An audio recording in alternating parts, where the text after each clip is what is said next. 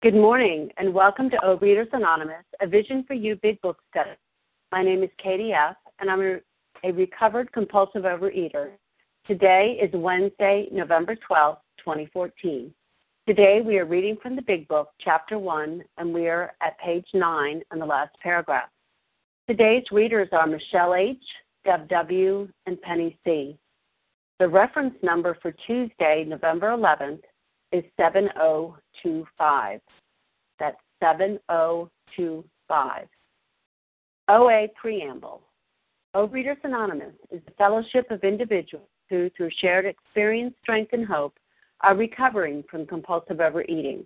We welcome everyone who wants to stop eating compulsively. There are no dues or fees for members. We are self supporting through our own contributions, neither soliciting nor accepting outside donations. OA is not affiliated with any public or private organization, political movement, ideology, or religious doctrine. We take no position on outside issues. Our primary purpose is to abstain from compulsive overeating and to carry the message of recovery through the 12 steps of OA to those who still suffer. Our sole purpose. OA's fifth tradition states each group has but one primary purpose to carry its message to the compulsive overeater who still suffers.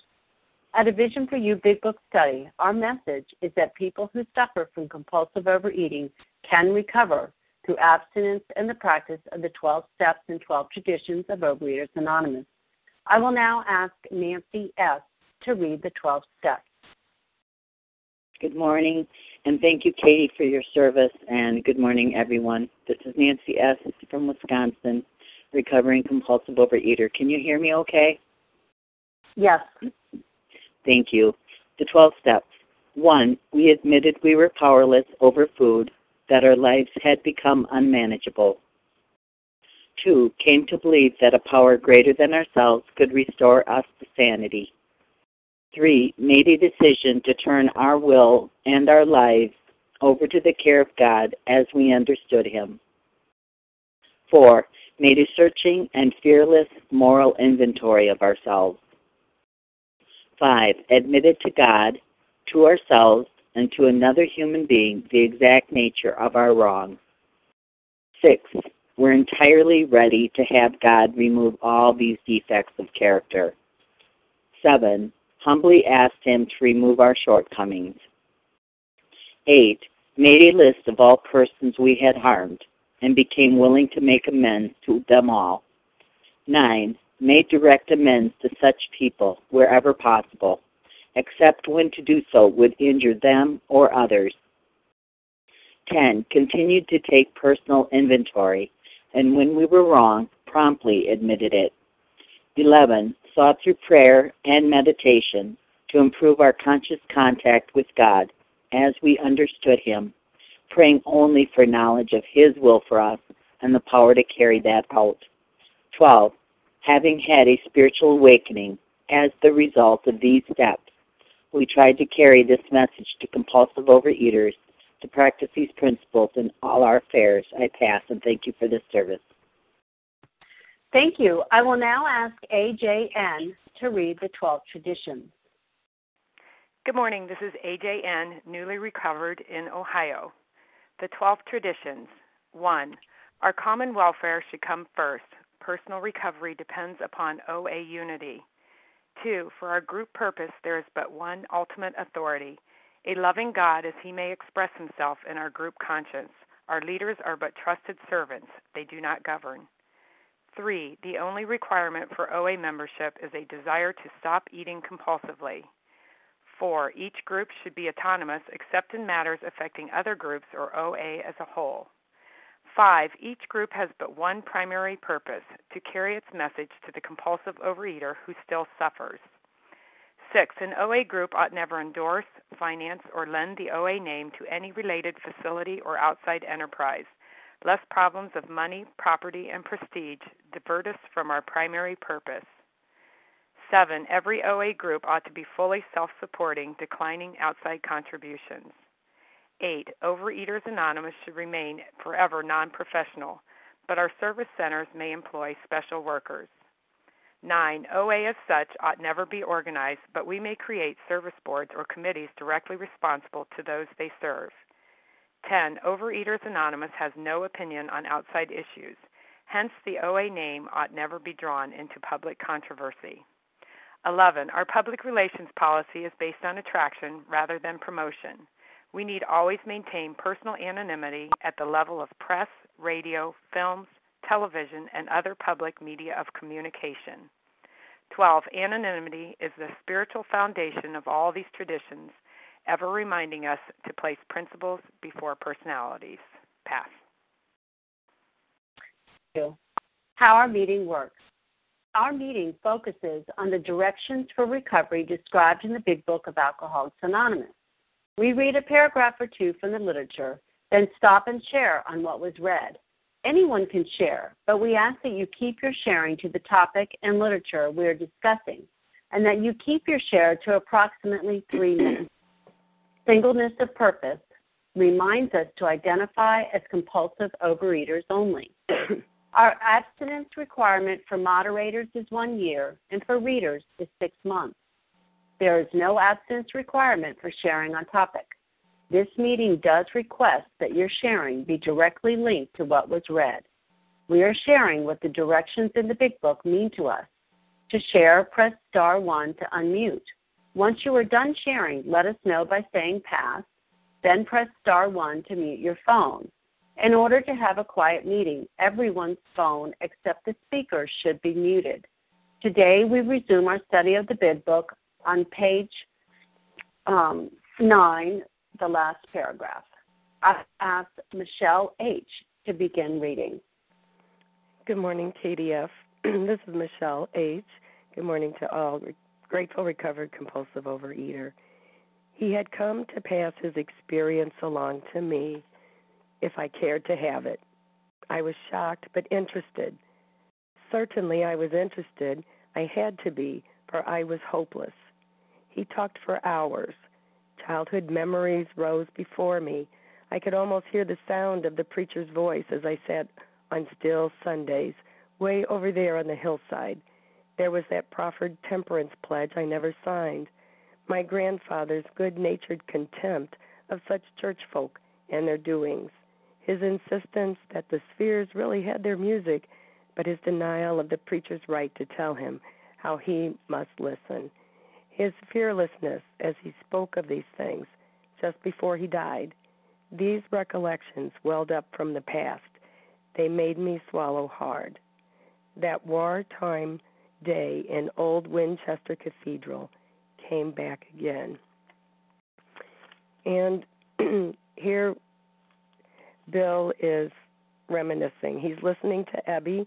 Ebby is talking for hours, and he sees that he sees Ebby has changed before him. The sentence before says, It worked.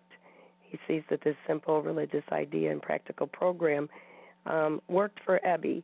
And so he's seeing that he's coming to share it with him. And he's feeling hopeless. He's not feeling forced upon. He's he's seeing that Ebby is just bringing to share it if he if he wants it and he said he felt hopeless. He felt he he had to be. So, in the next paragraph, it, it get I get the sense that he's really listening. He's really opening up his mind for the first time, maybe just a little bit, just to hear if something has worked for someone else, maybe it could work for him. But only in that state of hopelessness was I willing to be able to open my mind just a little bit to hear what someone was um, telling me and carrying the message to me but only when I was in that state of hopelessness, when I had seen something in that person who was recovered, something that told me it was working for them. And then it's interesting that at the end, he is feeling a, a spiritual stirring inside of him. He's recalling um, some of the church folk. He's he's re- recalling his past religious experience, and then he's recalling a spiritual experience in the old Winchester Cathedral, where he felt at the beginning of his story that he felt felt much moved. He felt a, a spiritual stirring, is is what what I was relating to, and I was remembering back to the spiritual stirring that I felt. This sense that that something different, something spiritual, something not not tangible. I couldn't put my my finger on it. Was happening, as a recovered person was talking to me when I was finally hopeless enough and ready to listen and open my mind just a wee bit to hear what they were saying. And and it was that sense of hopelessness and desperateness that I saw that they were were there really sharing out of love. And I too was spirit was spiritually stirred by what was in them even though I didn't know what it was and so that's what this paragraph and how I relate to it in my experience of course there's more to come and with that I'll pass Okay, who would like to share on this paragraph? Kim. This is Bella. Can I share? Suji. Okay, Kim, Bella, Larry, and Suji. Thank you, Kim. Go ahead. Good ears, Katie. Good, good morning, all. My name is Kim G, and I'm a recovered compulsive overeater from South Jersey. I was shocked but interested. Certainly, I was interested. I had to be, for I was hopeless. You know, I, I know for myself, my personal experience is step two was really misunderstood. You know, I really thought that step two was having to have a belief in God. So I went two ways. One is I grew up in religious schools, so I can skip step two. Or the other one was I, I overanalyzed step two. And what I would do is I did a lot, of, and this is my personal experience, I did a lot of exercises about trying to find God, writing a help wanted ad for God, listing the characteristics of God, waiting to believe, all these different things. And really all step two is, is right here, that he was interested because he was hopeless. All step two is, is a need for God, a need for God. And what is the, the preface to that? is complete deflation, which is how it was described in the six tenets. It is my hopelessness, my powerlessness, my inability to manage my own life that has me thinking, okay, I need something outside of myself. Now, how am I going to get to belief? I get to belief by doing the steps. Step two is I need a power. Step 11 is I have conscious contact with that power. So, how do I get from point A, the need, to to point B, the um, conscious contact, I do the steps in between. So I wasted a lot of time trying to work step two, and all step two is, is a conclusion. His conclusion is he's interested because he's hopeless. So I think of it like myself. I have no sense of direction at all. No sense of direction. And when GPSs came out, it was the greatest gift to me. And when I got a GPS, I put in the um, address and I follow what it says. I didn't feel a need to call the manufacturer to find out who was the engineer who developed it. I didn't need to know where the satellites were up in the air. I didn't need to know the inner workings of the GPS. All I knew was I had a need for the GPS, and that need propelled me to get that GPS, to use that GPS. And once the GPS was working for me, and once I could get from point A to point B, then I had a belief in the GPS. So my personal experience is where how did I do step two? I had a belief that I was screwed. Oh crap, I'm screwed. I have an allergy to the body that will never change and, and an obsession of mine will always convince me to eat. And I didn't really believe this would work for me, these steps, but I believed it worked in those recovered people. I believed the people who told me they were once like me and are no longer there. And that belief was enough to do step two and propel me to make a decision to do the rest of the work. And with that, I pass. Thank you. Bella, you're up. Thank you. Good morning. My name is Bella, and I am a thankful recovered compulsive overeater. Thank you, Katie, for doing this service, and thank you very much, everybody on the line. They made me swallowed hard. Yes, I can understand this feeling because this is where I was yes, before the program, I didn't want to uh, remember my past. I didn't want to talk about my past. It was a horrible time, and it was a time and things that I was blamed and judged, or I blamed and judged others. Yes, my past was. I was connected to my power, to my ego. I didn't want to see how many mistakes I did, how stupid I was. No, I didn't want to talk about my past. I wanted all my life to open a new page, to to live the future, a wonderful future. I was feared to leave the present. No more. Thank you, God, that I am now in the program and I am not connected anymore to my ego, to my power. Yes, I accept and admit that I am powerless. I am a happy human and I am powerless. Yes, today I am fear free person about my past. I learned to look at my past with different eyes, with a different attitude. And today I am taking my past as an experience to live better my my present, to be able to to have a goal for a happier future.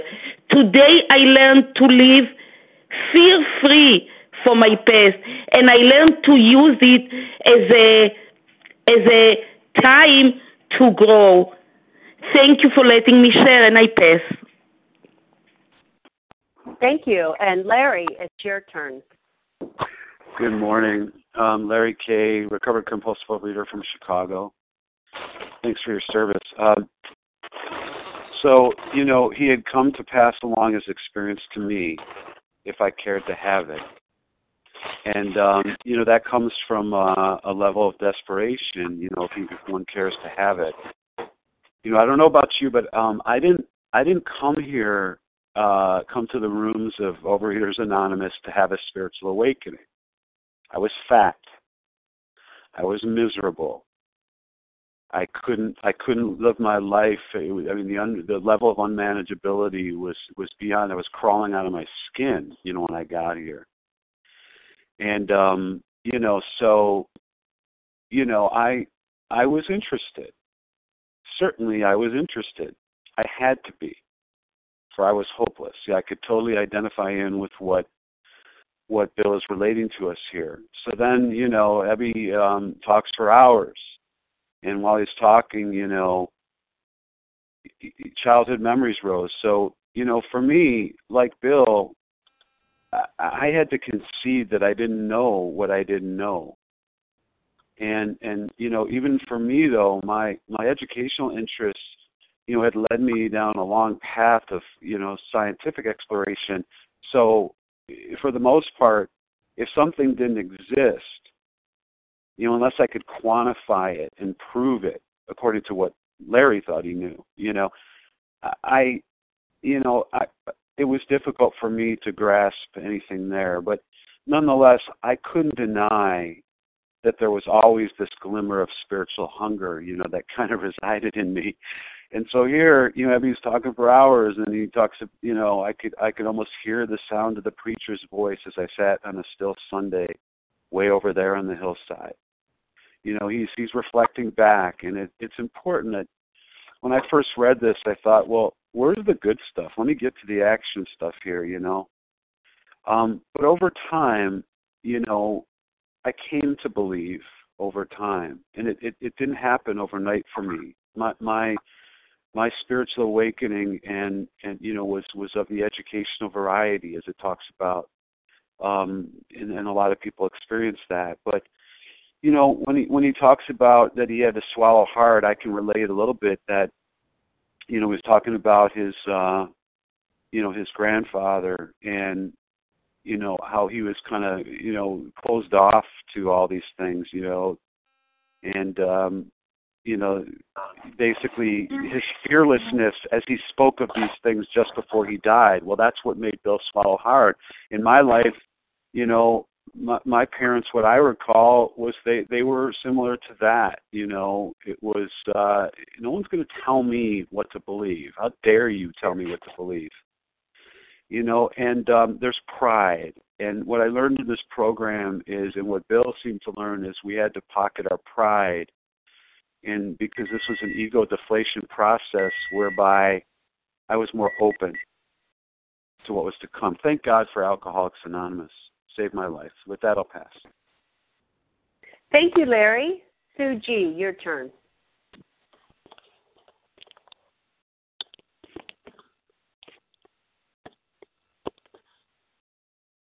Sue G., please press star one to unmute. Hi, it's Sue G. Sorry about that. Um, okay. Um, today I am grateful to be recovered just for today in southeastern Pennsylvania in the greater city of sisterly and brotherly love.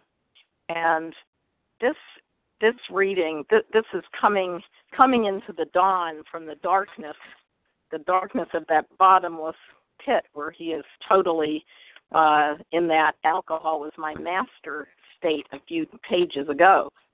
And now, um, what really strikes me here is his his grandfather description that um, the the whole thing sitting there still on Sundays way over there on the hillside, the preferred temperance pledge I never signed, my grandfather's good natured contempt of some church folk, some, and they're doing, his insistence. The spheres really had their music, there was faith there of some sort, but his denial of the preacher's right to tell him how he must listen, that he can decide for himself. His fearlessness as he spoke of these things just before he died. Fearless, fearless, searching and fearless moral inventory. Mm-hmm. Um, that these recollections welled up from the past. Now we're not on step four yet. We're we're around step two here. But what strikes me is the God of our understanding. That that the source of this, at least a very powerful source of this in Bill's background, was his grandfather, who who believed that uh, you could have a God of your own understanding, that nobody else was going to tell you what that God was, that you could you could choose what meant something to you. And and to me i i just connect and resonate with this because uh, bill was somebody who who suffered a great deal as i did in my childhood from loss. His parents left him and then he was with his grandparents who raised him and he really loved and adored his grandfather but that was slow in coming. It was coming as part of his growing up and here he is back in touch with this. And that that's very much my experience in recovery. So for me, um, step two, once I came to OA and said, okay, incomplete, incomplete acceptance of powerlessness, not accepting powerlessness over food, help OA, and I came in and I did my step one as well as I possibly could, which is the crucial point here that that's that's a step we really must try to do in some way that really works for us. And and when when I did this, step two just flowed naturally. There was nothing to it, and it really did connect me to to my past and to the the truthfulness in the past. The truthfulness was not that his grandfather was perfect and that his grandfather was God. It was that his grandfather had a way of coping with with developing hope and a belief. And and that it happened on his deathbed that he's sharing this is amazing. Thank you for letting me share and I pass. Thank you. Who else would like to share on this? This is Deborah. Fabia. Renata. Deb- Vasa. Okay. Okay, I have Deb, Renata, Rabia, and Vasa. Hi. Hi, my name's Deborah. I wanted to um, share yesterday, just to go back a bit, if I could, on on Abby and how he approached Bill. Um, I'm I was touched by the fact that he Abby was in conscious contact with his with God, and it was in that conscious contact with God that directed Abby to call Bill. And I just am so grateful. I mean, it says the most important thing about our program is not so much the abstinence. Recovery is our conscious contact with God. And when we are in that conscious contact, know, God, our higher power, He directed Abby to go to Bill. Why did He decide to go that morning when Bill was so desperate? Abby, from what we can see, there was no relationship with him over the years. But that is one of the best aspects of the program is that God does direct our path he does bring us into lives of other people who need recovery. And uh, I, I just wanted to put that out there. It's, it's just a, an amazing piece of this whole thing. He showed up on a, on a day that was the perfect day. And when we're in conscious contact with God, He will He will guide us and He will show us the next right thing to do. So thank you. Thank you, Deborah. Uh, Renata, you're next. Hi, good morning. Good morning, everyone. This is Renata, recovered compulsive overeater in New York. Um, he had come to pass his experience along to me. What experience? You know, the experience Eddie Abby had was the, the spiritual program, right? The practical spiritual program. I cared to have it. I was shocked but interested. Certainly, I was interested. I had to be, for I was hopeless. So, what it says to me here is when I'm hopeless, when I when I can put aside my old ideas, when I can see that everything I've tried has failed, I become open to the new. You know, Abby was talking to Bill, and Bill saw, you know, that he was sober, that he was doing something different. So even though he had this, his old ideas, he's becoming willing to put his old beliefs aside and try something new. You know, to to embark on this practical program of action, I need to to be open. I need to be willing. I need to be out of ideas. I have to know in my heart that everything else that I've tried did not work. And uh, that's all I want to share. Thank you. Thank you, Renata. Rabia, your turn. Good morning, fellow visionaries. This is Rabia. I am a recovered compulsive overeater from New York, and oh, just let me take a second because I, I'm listening to all the beautiful shares. let me remember what I wanted to say. Um, okay, I was hopeless, and I want to speak to the people on the line this morning who are hopeless. Um, and who have the gift of desperation because you are desperate or you wouldn't be on this live line at 7 a.m. or 6 or 5 or even 4 a.m. if you live on the West Coast. God bless you all. And so here we are, hopeless. And with, so let us be your God. You already have GOD, the gift of desperation. And so you're on this line and with this group of drunks, let us be your group of drunks, um, your group of recovered compulsive overeaters um, who, through good orderly direction, you know, I love, I learned all these things. Here's another God. Through good orderly direction, um, we have allowed ourselves to be led from steps two to, through 11, as Kim said so beautifully. We've done the work, and now now we're living in steps 10 and 11 and 12, and we have a neutrality with food. And, and so now in step 12, I must work with the new pro- protege. I must begin this new book of study with somebody else.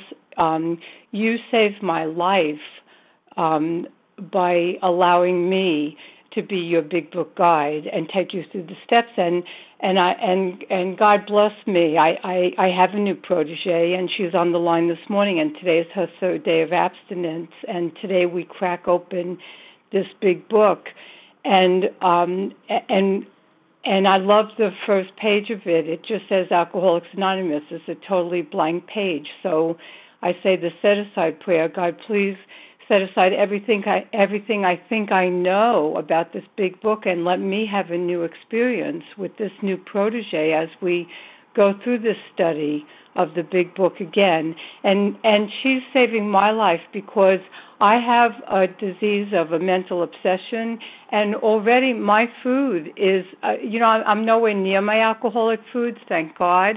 However my eating behaviors you know my um come up and and and and I've been eating more than what my body needs, and I feel it, you know. And my disease will take me right back in um, if I don't pay attention, if I don't work with the new protege, if I don't stay active in this program. I'm so grateful to know exactly what I need to do every day.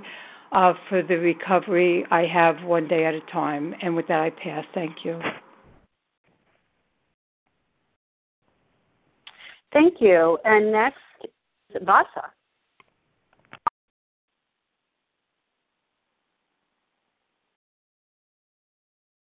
Thank you. I'm here. Thank you. Good morning, Vision for you and Vasa. And I'm com- recovered compulsive overeater, and, com- and I'm calling from um, Florida right now. I get confused where I am.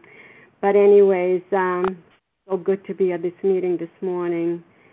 And Ebby is uh, sh- still sharing his experience and strength with um, Bill. I remember um, the person that worked that walked through my kitchen door without even calling me knocked on the door and came in. I just believed God sent her. She was God's messenger to me that introduced me to my OA program. And uh, so I'm so grateful for that. And I was uh, interested. I was on step one. I was powerless. I was hopeless. I was I, was everything. The, the food had me by the throat. So for me, it was live or die. Listen or continue going like you are going, Vasa. So I chose to uh, stop trying to do it by myself, uh, try to put food down for 25 years of my life. I tried it many, many, many times, uh, but I failed many, many, many times. And I came to the point that I could not do it by my will, by my own strength, and by own, my own power. And that is step one. And uh, I did grow up uh, in a communist country for 15 years of my life. And I grew up in a very religious home also. So I had my mind was twisted. When I was at home, I'd learn, I'd hear all about religion. When I went to school, there's no God. People lost a lot of jobs because uh, if they went to church, or they, you know teachers and stuff and they had you know they wanted to believe in god but they were forbidden and uh they went and, and when they got married the priest had to go at night time in the middle of the night sneak in in the house and marry them or have their child christened you know so I, you know, I grew up with double messages. There is God and there isn't. And I kind of wanted to stick with my friends to believe what my teachers were telling me or my friends. So th- there was a lot of confusion in that area. But I was ready. I was ready. Uh, and I was interested to hear the message that the, you know, the big book um, is laid, has laid in front of us. What a gift for me, you know, I came to believe, or maybe I was agnostic, or maybe there were times I didn't believe. I needed to touch and see to believe, and um, and I didn't do that, but I still came to believe that I I was ready and willing and looking to have a power greater than myself because I couldn't do it by myself. What a gift from God, and um, and I was so desperate at that time. And I can do the same thing now with other people, you know, like what Ebby is doing with Bill, and what Bill was doing with other alcoholics, and what uh, and what I saw the people that were doing in OA, and what I'm doing, and I'm going to give it away. Thank you for letting me share, and I pass. Thank you, Vasa. Okay, well, ask, uh, I'll ask Deb W. to please read the next paragraph. Hi, this is Deb W., uh, recovered compulsive eater in Oklahoma. I'm assuming you can hear me, right? Yes. Okay. I'd always believed in a power greater than myself. I had often pondered these things. I was not an atheist. Few people really are. For that means blind faith in the strange proposition that this universe originated in a cipher and aimlessly rushes nowhere. My intellectual heroes, the chemists, the astronomers, even the evolutionists, suggested vast laws and forces at work. Despite contrary indications, I had little doubt that a mighty purpose and rhythm underlay it all. How could there be so much of precise and immutable law and no intelligence? I simply had to believe in a spirit of the universe who knew neither time nor limitation, but that was as far as I had gone.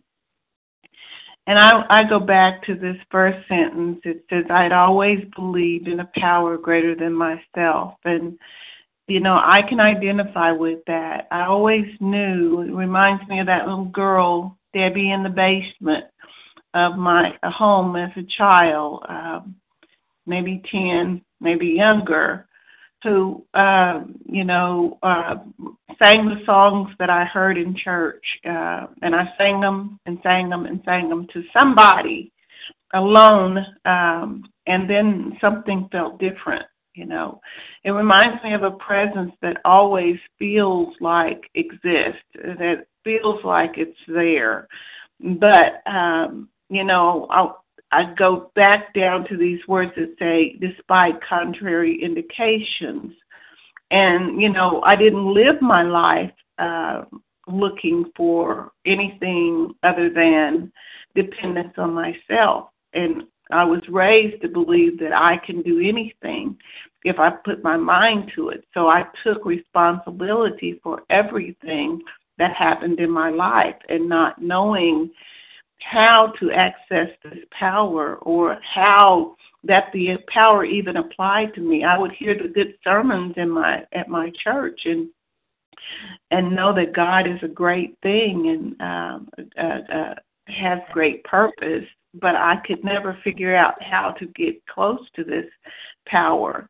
And it's in my disease that um, that this door has opened because this la- this la- this sentence says I simply had to believe in a spirit of the universe who need, knew neither time or limitations, and the nor the no limitations is where it applied uh, to me is that that I have a problem, and this power uh, can do what I could not do you know, no matter how how I tried, and no matter how I applied all the the beliefs that my that I am in control and I have you know I can control my destiny and I tried many many diets and I tried you know all kinds of things to get rid of this problem this I didn't know that this is a spiritual problem that it was never meant for me to go a lifetime without accessing anything other than my own will and my own power. It opened the door to uh, the possibility of accessing that power through the dilemma that I have and using that power in all areas of my life. And so, you know, the problem, the dilemma that I have is that despite contrary indications, um, that I don't know this personal God, I don't know how to um, you know, use this power. But this is what the big book teaches us. It teaches us how to access it. You know, um, I, and you know, the step one is that I have to admit that I can't do this. I can't do this. And then two, that there is a power that can. I don't have to know it all. I don't have to understand it all. I just have to be willing and open that is the, the door is the open and willingness to uh, access this power. And with that, I pass. Thank you, Deb W. Who would like to share? Uh, Carolyn from New York. And Anna A. Carolyn from New York. Lauren. Anna Carolyn. And then I can't. Is it Dana? Anna. Anna. Lauren oh. S. from Pittsburgh. Leah. And Judy from South Jersey. Anna eight. Mm-hmm. okay. Okay. I have Carolyn, Anna, Hannah, Leah, Lauren yes. from Pittsburgh, and Judy. Is that right? Yes. You got it. Get a prize. Okay. Okay, Carolyn, you're first. Okay, this is Carolyn from New York, a recovered compulsive overeater. Can you hear me? Yes. Hello? Okay, good, because sometimes it automatically mutes. Um, yeah, I'm thinking of from the big book when it says inside every man, woman, and child is the fundamental uh, concept or idea of God, and um, it, it definitely existed in me. I, I always knew there had to be some sort of rhythm or purpose to this world, otherwise it just made no sense. But the idea of a personal God um, who cared about every individual on this planet made no sense to me either because you know why did bad things happen and um there was a certain amount of intellectual pride as well. You know, um, you know, I forget who it was that said, you know, religion is the opiate of the masses, right? So it's a way to keep people in line while they're alive with the hope of or promise of something later, right? So um, I wasn't going to be a sucker for that, but you know, the reality was that that I was in a, a desert of um, of of uncertainty and loneliness, and but you know here, um, Ebby is expressing the fact that we can choose our own conception. I didn't have to be stuck with you know the judging, punishing God that I was taught to believe in. I'm, I never believed, but that I was told um, was who held sway over the uh, the universe. Um, I could write a job description for the higher power I needed, um, which was you know a loving, forgiving, um, all-encompassing God who had no limitations who never judged or punished and uh and if there was no hell to to go and ride around it in flames. That made no sense. Um and why do bad things happen? I, i've decided or I realized i don't know. And i will never know because um while i'm alive because i am limited by the veil of humanity. And um i do hope someday when i join my creator to to understand better but for now i choose to believe in a loving god and nothing happens in God's world by mistake, so there is a plan, um, even when it's not the plan I would have chosen. So, um, what, what a wonderful idea! Choose your own conception of God, and uh, I'm so grateful to to Ebby and to Overeaters Anonymous for giving me that gift and allowing me today to have a personal, loving God in my life. Thank you, and I pass. Good morning. Okay. This is Anna. Yes. Hi. Good job, Anna. Can you hear me? yes. Good morning. This is Anna H. calling from New York. Um, I'm a compulsive overeater and I'm recovered for today. Um, so, I, the concept of religion and spirituality is, I um, always smile whenever I hear newcomers come in and and um, or have sponsees that have trouble with it because it's something that, um, you know, I, when I came in as a compulsive overeater, I had a concept of a power greater than me, and I had this concept of God, and it was the concept of God that I grew up with. I grew up Catholic and had a very um clear concept of what I thought God was and what I thought God's role was in my life and how it applied to me being a compulsive overeater.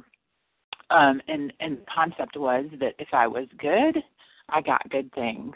If I was lucky, if I was if I behaved well and did good things, um, I might get get through life okay. But if I was bad or had bad thoughts or didn't behave, you know, in the best manner, that um, then things that were that happened to me that weren't of my liking, then of course I deserved them, and that was the concept that I had. And so um, I really had to um, I had a sponsor that had me rewrite it, like just flip it on its head and rewrite the concept and choose a God of my own understanding. Um, and you know, I love when it talks about atheism and um, that we believe in. If we're atheists, we believe that the world originated out of a cipher and hurls aimlessly forward into nothingness. Um, I love that because the truth is is I've never met an atheist who didn't believe in science or who didn't believe in the cycles that um are created within the universe. And so I always I have a friend in fact that I we have these discussions and I remind him all the time. I'm like but you don't not believe in anything. You believe in science. And the truth is is that we can control science. We can manipulate it and control it to a degree but it always bites us in the ass um, so we don't really control it. So, um, but the cycles and the way that things are lined up are in a natural way, um, and it is for the perpetuation of life. Um, so even that for me is a sign that there's something greater than us at at play um and and for me on a daily basis um you know i have a, a strong concept now of my higher power. I call my higher power big daddy. Um and sometimes big mama if i need more feminine energy um visualization. But i i really meditate and ask in all things for help. And i feel like that that's always given to me. And it's given to me through meditation through um it's like i get visualization sometimes. And sometimes i just get words through my sponsor or um when i'm reading and flip open the big book it flips open right to what i need to read or someone else through another fellow speaks to me and says something directly to what i need um you know or in in my um, giving service to someone else, also like to sponsees or to another fellow, I get answers, you know, and it's certainly far greater than me. Um, and the other thing is, I always. Um, oh, thank you. Okay, so just to wrap up, there's always something. There's something we can touch on greater than us. Thank you. Thank you, Anna. And now I have Hannah.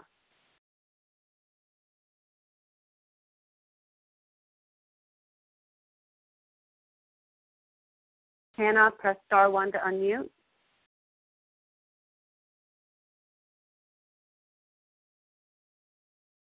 Okay, well, Leah.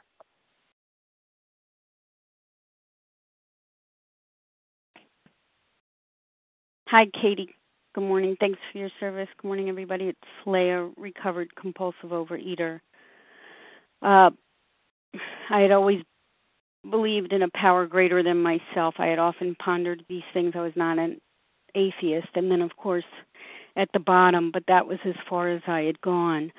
You know, uh, thank God, you know, uh, Bill was an alcoholic and he, you know, struggled in this way and can relate this. I mean, you know, an atheist is one who says there is no God. Um, you know, Bill says here he always had believed.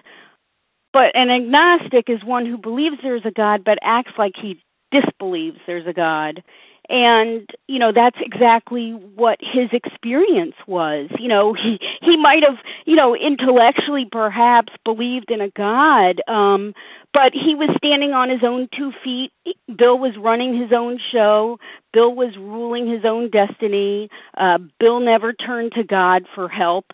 Um, you know, and he got the same help from God that the atheist gets from God, which is nothing. Which is nothing. You know, and you know, I can identify in with Bill's uh story here in that I guess perhaps, you know, as a kid I believed there was some cosmic puppeteer, you know, arranging all the puppets on the stage um, but I had no knowledge of God um, because I never tried to use God in my life. I ran my own show. I mean, I certainly was brought up in a very uh, intellectual household, one of self sufficiency and self reliance.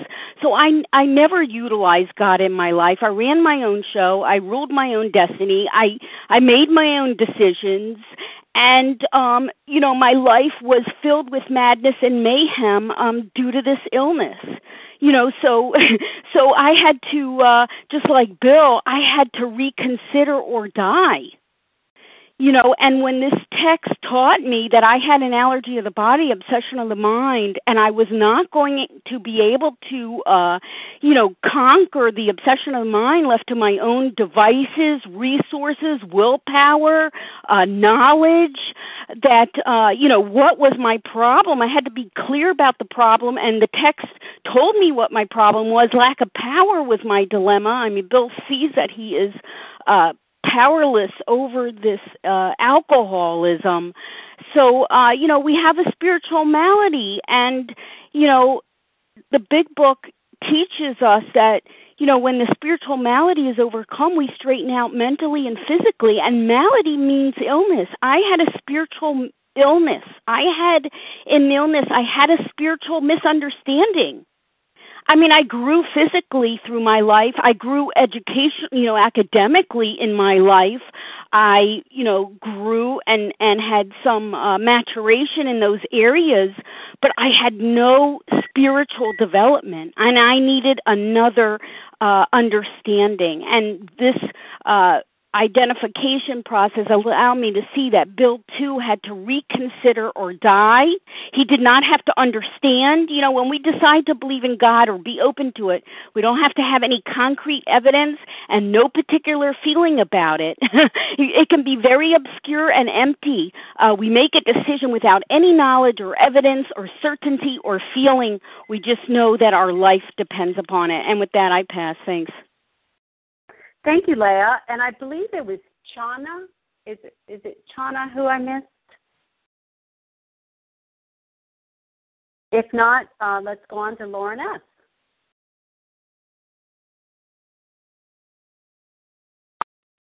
I'm here. Okay. Hi. Lauren S. from Pittsburgh. I'm a compulsive overeater. And uh what I have to share is I think Bill is guided when he writes this text and he uses very careful um like usage of words. And I think he's trying to appeal to maybe 90% of people, maybe, well, you could perhaps say a 100% of people who walk into the room which is we really do believe in something like like uh, a fellow shared before. We really do have. We're not truly in our core um, with the belief that you know the universe is created out of nothing. Atoms mean nothing. Rainbows mean nothing. Even our addiction means nothing. We really, we there's something missing with us. You know, it's like we were born to those three dimensions, and I forget what they are now. To feel, to be in the physical body, and to think, perhaps. And we're just not awakened to that fourth dimension, which is really that there's just there's just something out there I can't control. You know, the universe isn't Lauren. And I think that Bill is trying to reach as many people as he can in these words, which is, you know,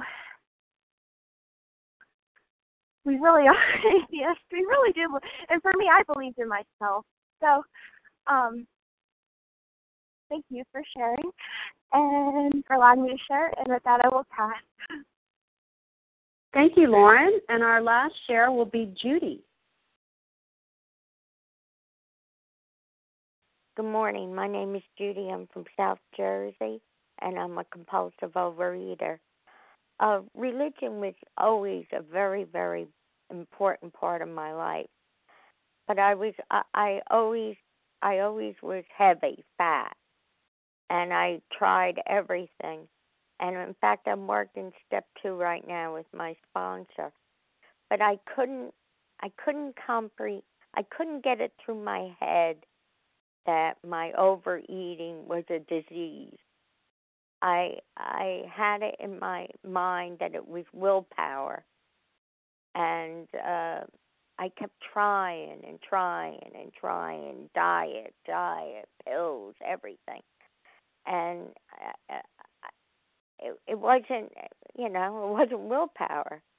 And when I came into the program, um, I, I realized I realized it was like with my life. I mean, uh, the people, the meetings, uh, everything. I, I realized that it, it wasn't me, you know, that I did have a disease, and that uh, that God could help me. And uh, I uh, you know, every day now I, I I try to get on this phone meeting. I I read, I write. I, I'm trying, and um, thank you for letting me share.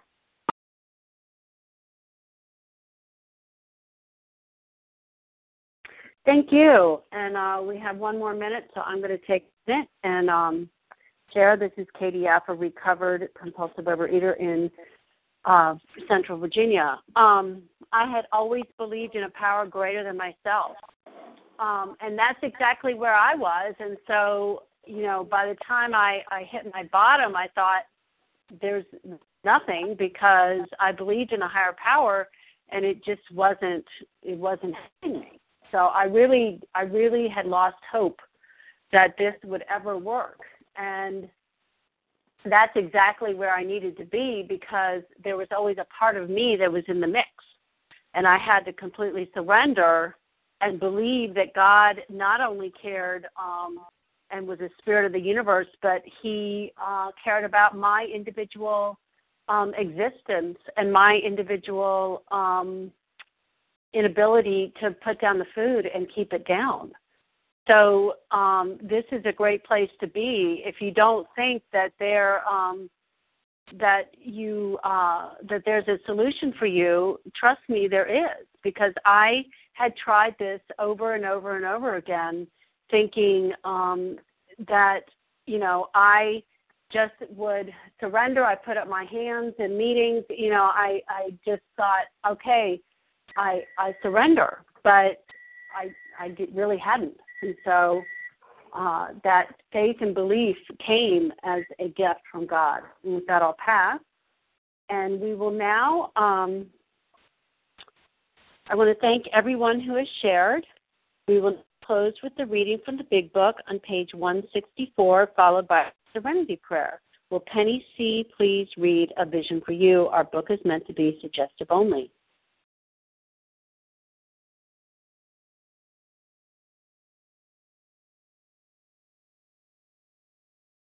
Penny, please press star one to unmute. I thought I was talking. Yeah. Good morning. It is Penny C., a recovered compulsive overeater from Massachusetts. Our book is meant to be suggestive only. We realize we know only little. God will constantly disclose more to you and to us. Ask Him in your morning meditation what you can do each day for the man who is still sick. The answers will come if your own house is in order. But obviously, you cannot transmit something you haven't got. See to it that your relationship with Him is right, and great events will come to pass for you and countless others. This is the great fact for us. Abandon yourself to God as you understand God. Admit your faults to Him and to your fellows. Clear away the wreckage of your past. Give freely of what you find and join us. We shall be with you in the fellowship of the Spirit, and you will surely meet some of us as you trudge the road of happy destiny. May God bless you and keep you until then.